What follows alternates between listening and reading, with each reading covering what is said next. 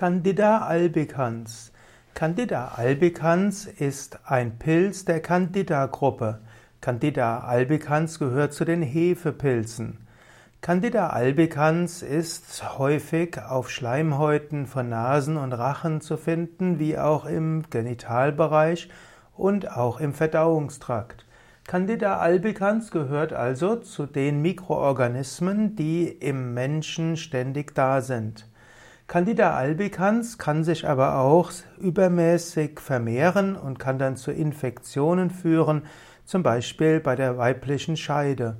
Candida albicans kann auch sich erhöhen im Mundbereich oder auch Rachenbereich und für einige Krankheiten ver verantwortlich sein. Es gab Ende der 1990er Jahre es gab Ende der 1980er Jahre, Anfang der 90er Jahre so die Theorie der systemischen Candidiasis. Dort wurde angenommen, dass wegen Antibiotika und zu viel Zucker Candida albicans sich zu sehr vermehren würden im Menschen und verantwortlich sei für alle möglichen Erkrankungen von Müdigkeitsgefühl bis Kopfweh bis Hautausschläge, Allergien, Autoimmunerkrankungen und anderes.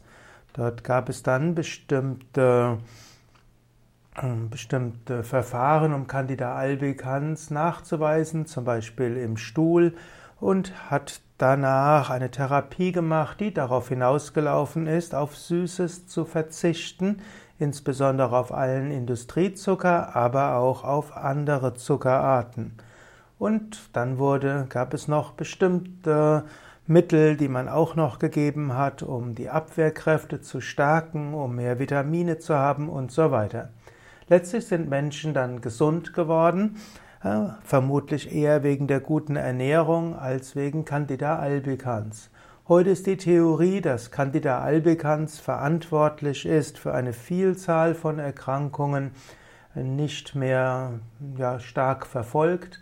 Es scheint, dass diese Theorie, dass Müdigkeit und so weiter hauptsächlich mit Candida albicans zu tun hätte, aus der Mode gekommen ist.